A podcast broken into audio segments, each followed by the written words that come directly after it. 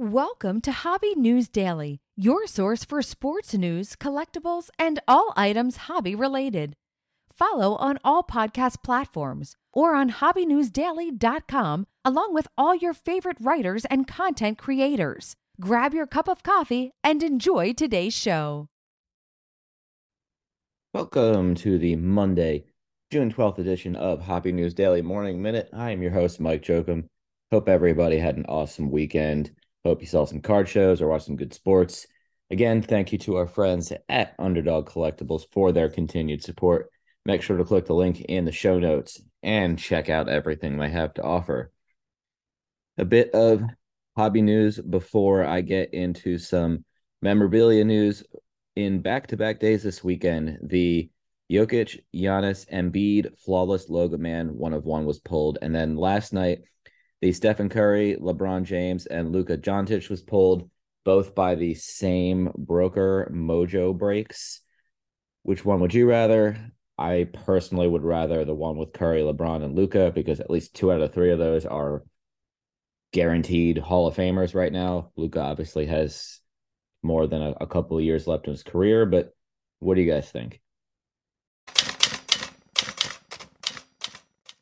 Two things of memorabilia news to round out this Monday morning. An original 1939 Hall of Fame induction photo leads off the RMY June auction.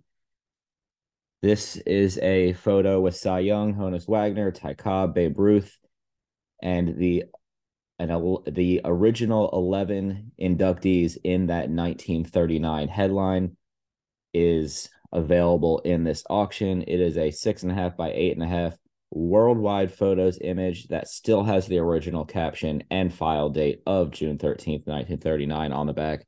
This is epic, probably one of the coolest pieces of baseball photo memorabilia that's not necessarily a card. Lots of other cool things on there. And lastly, something that has sold recently a JFK signed baseball that made its way to Venezuela has recently sold for $166,818, marking an all time high for a presidential signed baseball, crushing um, more than doubling the previous record of 80,750 back in May of 2020. Also, the same buyer for a signed Franklin D. Roosevelt ball. Pretty cool stuff. This was part of the Lelands uh, summer premiere auction.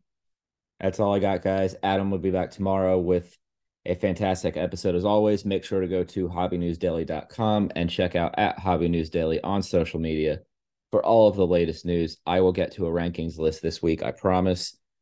And yeah, you guys enjoy collecting those cards.